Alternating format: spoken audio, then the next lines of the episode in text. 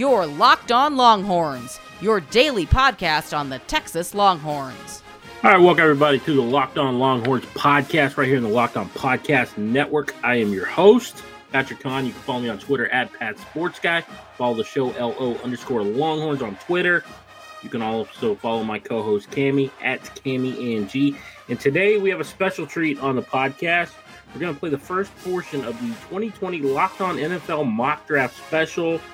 This is the culmination of every host on the Locked On Podcast Network NFL channel, many hosts on the college. You know, it's going from the Draft Network, the host of Locked On NFL Draft, the Draft Dudes. Now, this mock draft is not the same as in recent years that you might look at it and read, where it's based on what people think their teams would do. This is more about what they want their teams to do on draft day. So there's going to be trades, surprises, college hosts providing player profiles uh, on all 32 teams, even teams without a first round selection. It's uh it's a big deal that we're doing right here on the Locked On Long uh I'm sorry, Locked On Podcast Network. Uh the mock draft special started on Friday, April 10th, and it's airing all the way through Friday, April 17th. So be sure to subscribe to the Locked On NFL on Apple Podcasts or follow on Spotify so you don't miss a show. And even if you do, just go back and check the archive. So without further ado, uh, we're gonna get into the podcast, and that segment on the mock draft will come up a little bit later in the show. But Cami, full show. Sorry for such a, a long intro today. Uh, let's get into those NFL draft plans. It, it looked like that they released the plans for the NFL draft to be aired. Uh, what did you take away from the from the plans? Yeah, it looks like we're finally getting an idea of how they're going to go about organizing this. Um, it looks like ABC, ESPN, and NFL Network will actually work together to bring coverage of the NFL draft this year, although it will all be virtual. ESPN and NFL Network will actually combine their coverage to offer a singular presentation across both networks, but ABC will actually have their own coverage for rounds one through three and then simulate their coverage for rounds four through seven with ESPN and NFL Network. And the telecast will be from ESPN's Connecticut studios. Obviously, it's not going to be on site. Um, it will have a limited number of commentators there in studio, while the rest of the analysts and reporters will contribute remotely from their homes. And NFL Commissioner Roger Goodell will be introducing the picks from his home as well. So I think this is really their only option amidst the unfortunate circumstances everyone is experiencing right now. So I'm looking forward to seeing how this all plays out. I'm glad they're putting forth the effort to try and make this moment as enjoyable as possible for both the players and teams. Yeah. You know, what? I'm excited because of Rich Eisen back on ESPN. I'm excited about that. I love Rich Eisen. He was great on ESPN with NFL Network. He's doing his own thing with his podcast. You know, so he I'm a big fan of Rich Eisen, so I'm glad to see that. Um, it's I, what I'm really happy about is with the NFL draft coming up and the coverage, we have some normalcy. You know what I mean? You know, in this in this time of the pandemic, COVID nineteen, coronavirus, you know, all of our sports has essentially been taken away from us. So this is our first opportunity to have some have a sports related time that we can all come together, have fun, you know, watch the draft, go, oh, I didn't like that pick, or you know, in years past, I know you included, we've done draft parties and whatnot. It's gonna be a little different this year, but I'm still excited about the draft. What about you? Yeah, I'm really excited. And I keep thinking about it from kind of a player's aspect because, you know, it's like one of the biggest moments um, in your career. And it might be uh, several players' dreams to kind of walk up on stage and hear your name called and take a picture with, uh, obviously, Roger Goodell with the jersey and things like that. So, um, I kind of feel bad for players who probably looked forward to that specific moment. But at the same time, when you think of uh, a few of the recent NFL drafts, uh, Baker Mayfield, for example, number one overall pick, he had his kind of virtual at home, although it was a party at home. It probably won't be that large this year. But um, I think it was kind of leaning towards that virtual way, um, kind of being close to your family, loved one, friends, things like that, um, to all get to see where you're going to be selected. So, I'm hoping they can still have a fun moment like that. But I know there's about, they released about 30 or so names that I think will kind of be live uh, virtually throughout the draft uh, that we can kind of keep an eye on and see them celebrate and things like that. So I'm looking forward to it. Yeah, my big question here, and you know it's unfortunate they're not going to get to have their picture taken or have that moment in the green room or you know however they were going to do the draft. But is ESPN going to insert some booing tracks? his picks because you know I just feel like that's a tradition now. You know, Roger Goodell comes out, he opens up the draft, people start booing him. So it's like, hey, are y'all still going to do that or what? I know, and I'm kind of going to miss the fan reaction because you know, um, everyone who shows up live to the actual on-site NFL draft, there's always like some cheers and some boos depending on what the selection is at the time. So I think that's something you can't really replace when it's not live. But I do agree that it's it seems like it's the only sporting event in general, but um, one of the only events that's kind of on schedule, or I guess is kind of um, being released on time or things like that. So I'm looking forward to it. I'm sure everyone's going to be tuning into this. There's really uh, nothing else going on at the moment. So I think their viewership will be uh, fairly large.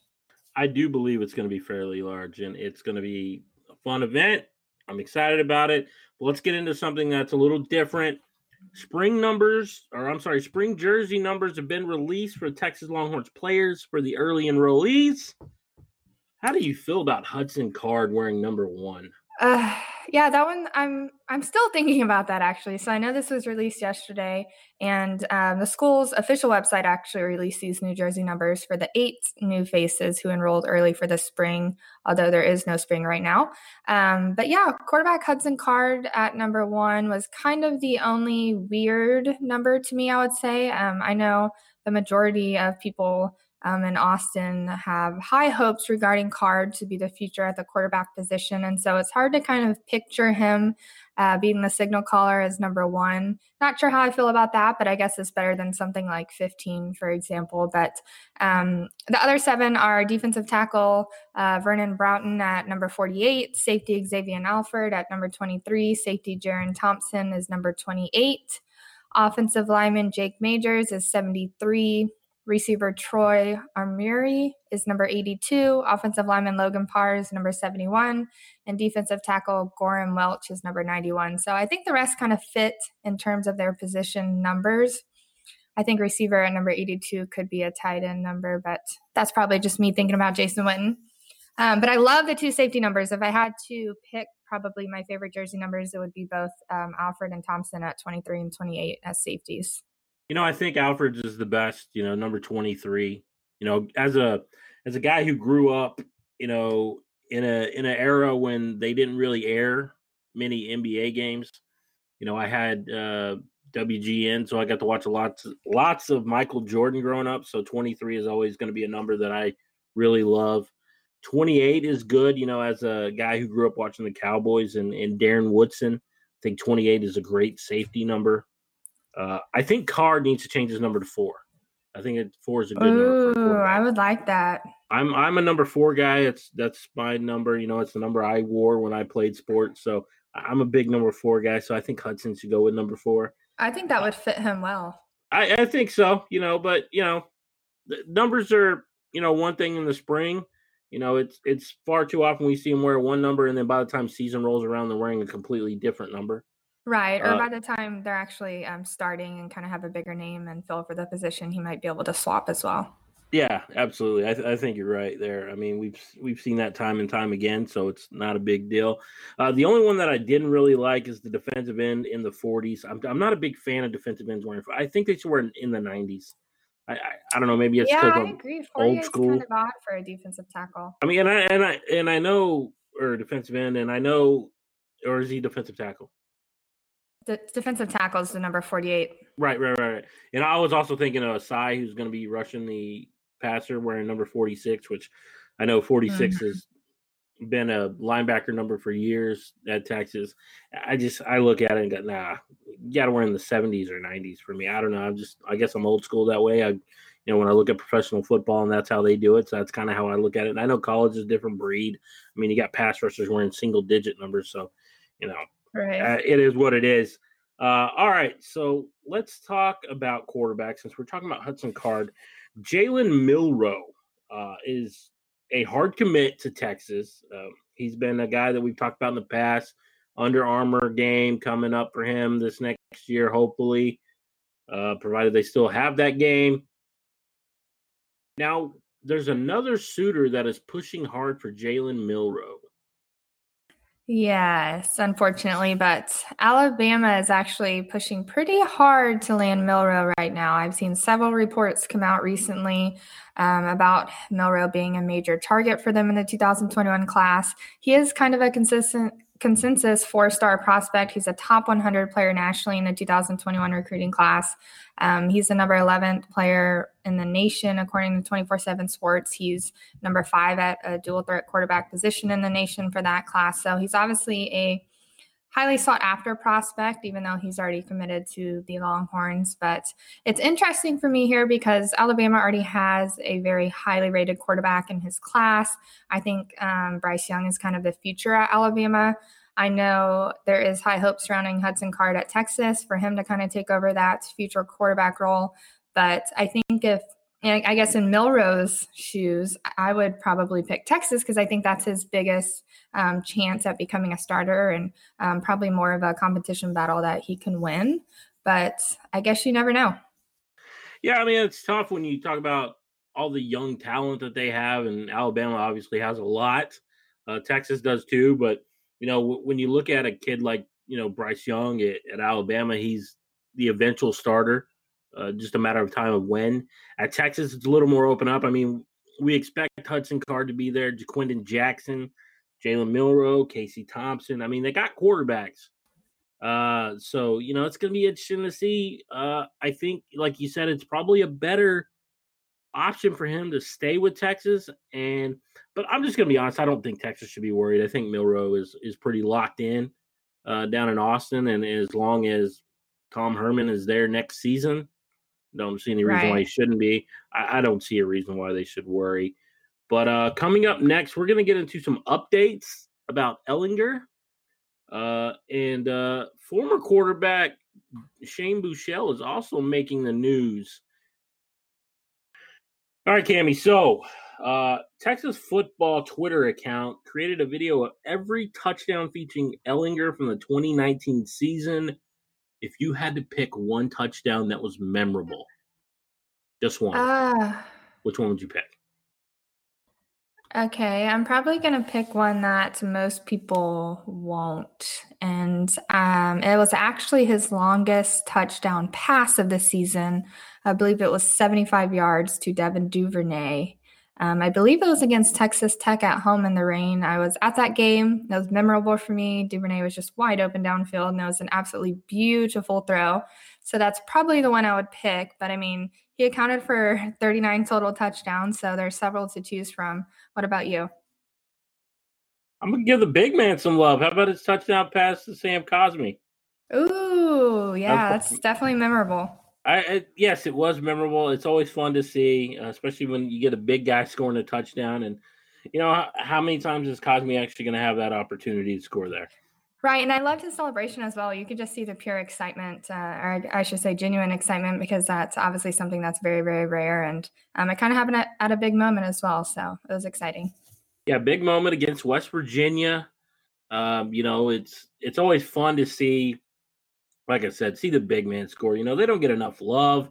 They don't get enough of the publicity. I mean, they they go to work every day and they're there to protect your quarterback. And and I think a lot of people they kind of take for granted what the offensive line is able to do, provided you know your quarterback's not being sacked very often. They they don't get the love. Uh, so it's nice to see uh, Big Sam Cosmi, who is returning next season. Um, excited for him because I think he has a real shot at at really pushing into that first round conversation if he decides to go the draft after next season. Uh, so let's get into this. Recently, on a live chat with head coach Tom Herman, uh, he got into some updates on Sam Ehlinger and uh, kind of that issue that he'd been dealing with all offseason. Yeah, he was kind of dealing with a rib issue, it sounded like, that um, kind of prevented him from doing some of the conditioning exercises and workouts that they were going through. But Herman uh, reiterated recently that he's been kind of having these doctor's appointments virtually um, via video and things like that, where they're asking him to bend certain ways and push certain areas. And uh, they basically determine that he's perfectly healthy. That um, Herman even mentioned if there was a game tomorrow, he would be starting. He would have absolutely zero concerns about his play. So it looks like he's completely past that injury. Um, the hope is that obviously he doesn't re aggravate that moving forward or get hit in that particular spot. So um, at the moment, it's positive news that he's good to go. Well, that is definitely good news. Uh, I, I, believe he said that he had he would have zero issues with spring as well. Uh, you know, so it looks like he's good to go, and and that's good because Texas needs a healthy Sam Ehlinger leading them in 2020 as they try to dethrone the Oklahoma Sooners and and Baylor Bears from the uh, from the Big 12 championship from a season ago. Uh, they need to be one of those top two teams, in my opinion, uh, really to to move forward and to get Texas back where they need to be. Uh, so let's get into something else that Sam Ehlinger is doing. Uh, you know, off the heels of, of Trevor Lawrence creating a GoFundMe, uh, Sam Ehlinger decided that he was going to take the mantle uh, following Lawrence having to take down his GoFundMe, and and he got everything approved. Where is Sam Ehlinger at right now in correlation to his $1 million goal? Yeah, so it's been about a couple of weeks, and he set the goal at $1 million, which is obviously a high goal, but I can kind of see his reasoning for um, going with the high number there. But he's currently at $88,000 raised, which is fabulous in itself, but he plans to actually donate to both locally and nationally, um, such as the Boys and Girls Club of America and Central Texas Food Bank. So $88,000 is definitely something to be proud of. Oh, it absolutely is something to be proud of. And in this day and age right now where, you know, life has kind of been interrupted and some people can't work and whatnot, I, I think 88,000 is, is a pretty big number. Um, but outside of that, uh, Sam Ehlinger was in a position battle with Shane Buechele a few years ago. Now Shane has moved on and he went to SMU and become the starting quarterback. Now he's doing something very similar and he's also raising uh, GoFundMe with his girlfriend for the Dallas area. Yeah, and I think Shane Buechele couldn't have landed in a better spot at SMU in Dallas. Obviously, he, he had a fantastic season uh, with the Mustangs last year, and he's returning again this coming up year. But him and his girlfriend, Paige Vasquez, actually set their GoFundMe goal um, at $100,000. And within about a little over a week, they've raised around $30,000 right now, and they plan to donate to the City of Dallas Emergency Assistance Fund. So I'm happy for his success over there and also what he's doing off of the field. So I think the position battle between Ehlinger and Buechele was very close, but I think Ehlinger just had those intangibles that are super rare in a quarterback that you just don't find often. I think he was a little bit better of a leader and a little bit more vocal. So um, obviously they parted on great ways. I know um, Herman and Buechele are still very close. Ehlinger and Buechele are still very close. So I'm happy that it worked out this way. Yeah, I think you're right. I mean, it it was inevitable, I think, for Ehlinger to become the starting quarterback eventually. And you know, I know they were bouncing back and forth, but you're right about Buechele. He landed in a great spot. Um, you know, I think it's it's good for him, and uh, you know, so I'm happy for both of them, and I think it's great what they're doing, and and I love the leadership from both of them. Uh, but uh, coming up next, uh, we are going to get into the NFL Draft podcast on the Locked On Podcast Network. They've been playing the game their entire life. From the playground. I promise to exercise and eat right. Don't forget 60 minutes of play a day, right? I'm playing the NFL. Yes, sir. I'm drafting number one. Maybe. To their high school. Let's hear it, gentlemen. Clear eyes, full hearts. Let's go play some football. Let's go, to the university. We have 95 players here, so accomplished as athletes in high school. We gave them full scholarships to the best football program in the country. Now, their lives are about to change forever. Become your mom's favorite player? Whoa. This is Locked On NFL, and this is the Locked On Podcast Network Mock Draft.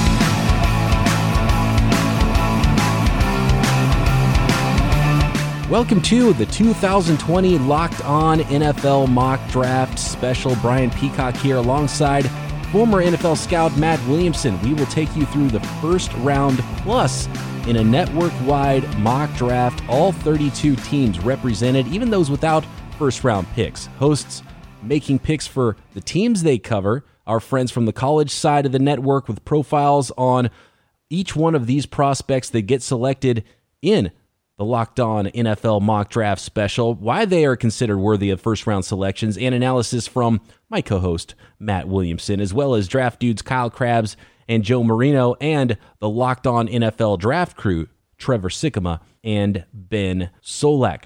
If you're listening to this kickoff episode on a team specific podcast, you can follow along all week, every pick throughout round one on the Locked On NFL channel, teams are talking trades, so you may not know exactly where your team ends up selecting. We'll conclude this draft next Friday, checking in with those teams in round two who didn't select in the opening stanza, some of which might jump into round one before it's all finished, and recapping everything that went down all week long. Matt, I'm pumped. Are you ready to do this thing?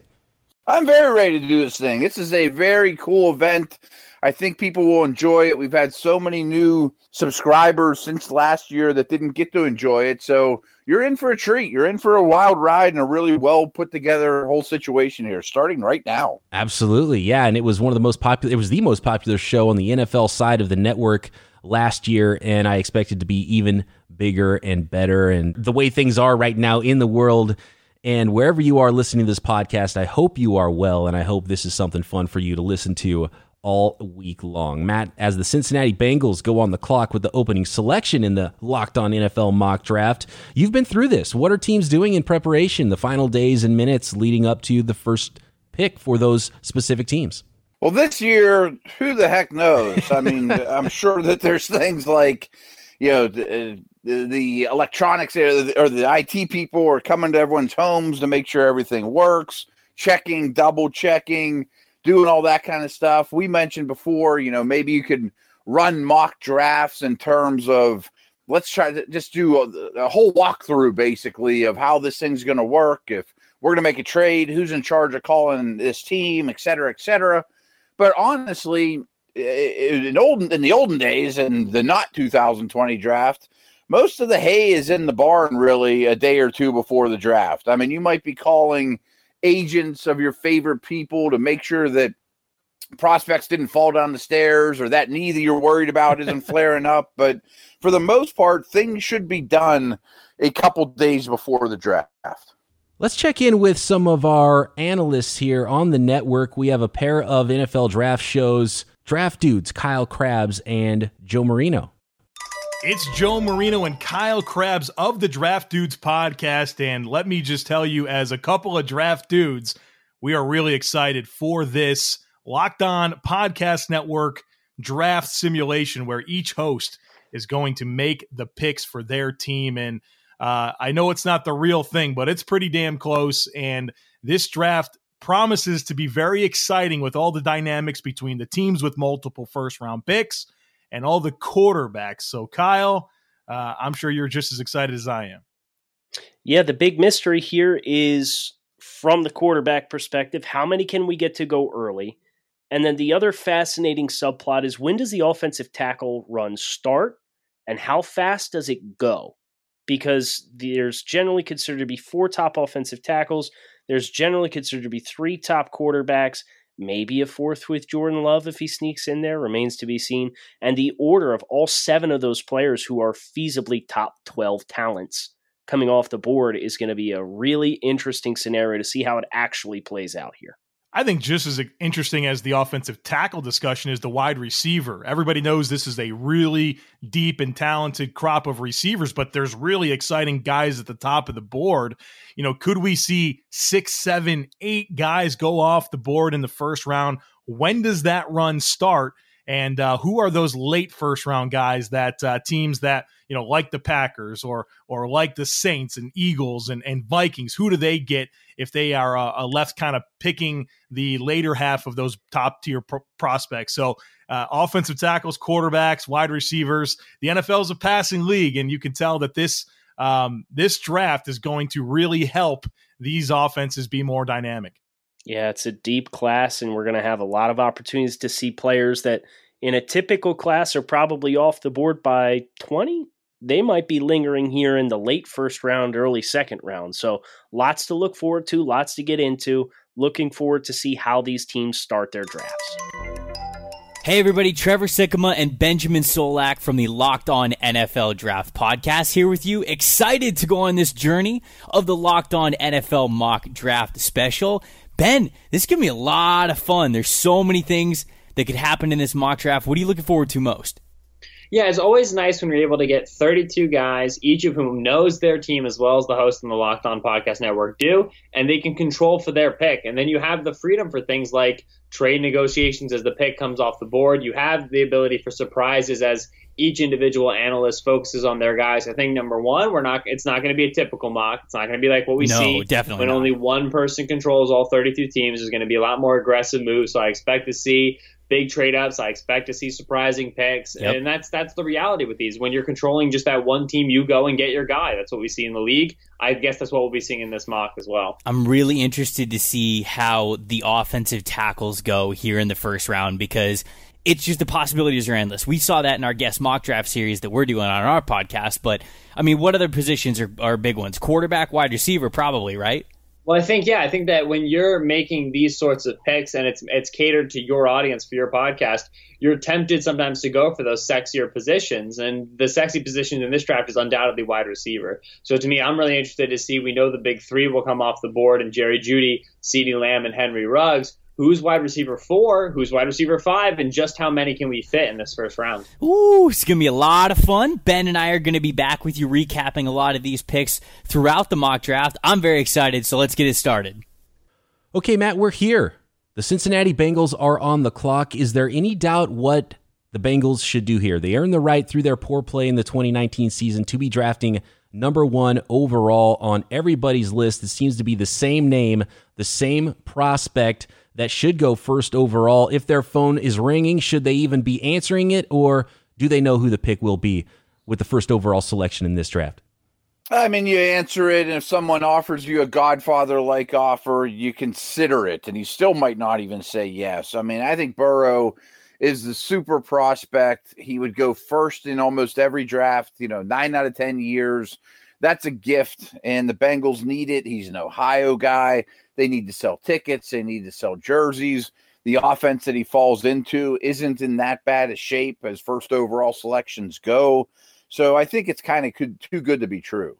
All right, with that, this draft is underway. Let's go to the hosts of Locked On Bengals and get the pick for Cincinnati, Joe Goodberry and Jake Liscow. The first overall pick in the 2020 NFL Draft, the Cincinnati Bengals easily and without second thought select Joe Burrow. In fact, Joe, we received no calls in the war room for the number one pick. I guess everyone just knows not to ask. And I don't think we would have considered any offers anyway. So we make this pick. This pick has really been made since maybe late December when the Bengals lost to the Miami Dolphins in week 16 of the regular season and clinched their first overall pick. Joe Burrow went on a tear in the playoffs after that, and the Bengals will finally get a franchise quarterback.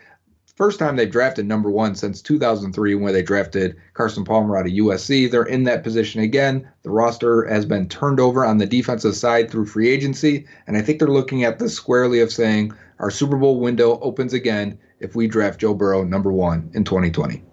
That's right. The Bengals don't just spend money to spend money. This is a strategic injection of funds into the defense to make themselves competitive while they have Joe Burrow on his rookie deal for five years. He's, of course, expected to come in and be a day one starter in Cincinnati. Andy Dalton is still on the roster, but will not be on the roster by the time training camp comes around. He might not even be on the roster by the time the draft is finished. We are looking openly to trade Andy Dalton for whatever assets we can recover. And if that doesn't work out, he'll be cut before Joe Burrow shows up for rookie camp or for the first offseason activity that we're allowed to hold with these rookies this summer. Joe, how much better does Joe Burrow make this team? Well, the quarterback is the most important position, and I think we're looking at a guy coming off a historic college football season that many have said is the best passing performance throughout a whole season in the history of college football. What does he do better than Andy Dalton? Andy Dalton has been the Mendoza line for starting quarterbacks in the league for a long time, and I feel like all of the skills you look for typically when you look at college quarterbacks, usually they are the big guys with the strong arms going near the top, and you say, can they function in the pocket? Do they have accuracy?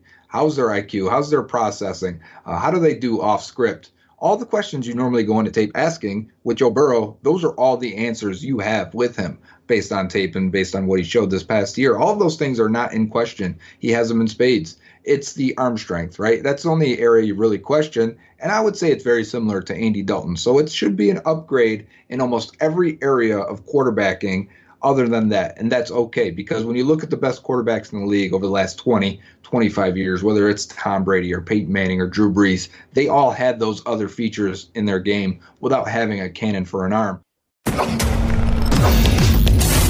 Simply put, Joe Burrow is the most influential recruit in LSU football history. In leading the Tigers to the 2019 National Championship, Burrow was fantastic, shattering school records and setting national marks that may not be touched. 5,671 yards and 60 touchdown passes for Burrow while completing 76% of his passes. His arm strength won't wow you, but Joe Burrow makes up for it everywhere else. His decision making is elite just six interceptions on the 2019 season. He's the son of a coach and a film room junkie. There's a story about LSU beating Alabama, getting back to Tus- from Tuscaloosa to Baton Rouge, and when Joe Brady, the passing game coordinator, got to LSU football ops that night to go get the cut ups of the film, Burrow had already beaten him there. Burrow has very underrated athleticism. Not only was he a high school quarterback, he was also a high school basketball player, and his ability to move the chains with his feet is something that many have overlooked throughout this process. Burrow is a fierce competitor whose teammates love him, who rises in the biggest moments. Should Joe Burrow stay healthy, he will have a long, prosperous NFL career as a franchise quarterback. This is Matt Moscona of Locked On LSU, your source for LSU and SEC content every day. All right, Matt, there's the pick. Joe Burrow goes number one overall to the Cincinnati Bengals, and there's a lot to like about Joe Burrow. I think maybe if you're nitpicking, you can find some knocks here and there about arm strength, which in some cases is completely overrated. And uh, I, I like what was said by many smart NFL people in the past that the quarterback position isn't so much played with your arm once you get to the NFL level. It's played from the neck up. And I think that's where Joe Burrow really shines. Yeah, absolutely. And he, he is a good athlete. He has a remarkable head and poise and confidence for the game, processing, accuracy. He does not have a power arm. And that worries me a little bit considering the area of the country he's going to when it's sleeting and windy and, you know, in the NFC North and late in the year. We'll see how he deals with that, but that by no means would slow me down from making such a pick. He's a tremendous prospect. More locked on NFL draft special coming up. The Washington Redskins are now on the clock with the second selection. All right, so that's going to do it for this edition of the Locked On Longhorns podcast. Be sure to check out the Locked On NFL all week long. Episode one features picks one through six, and episode two will be picks seven through 13. On our next show, we will be talking about a mock draft roundup involving all five Longhorns who are looking to make the jump to the NFL. I hope you enjoyed today's show. Go listen to the Locked On NFL now, and we will talk to you on Wednesday. Пока.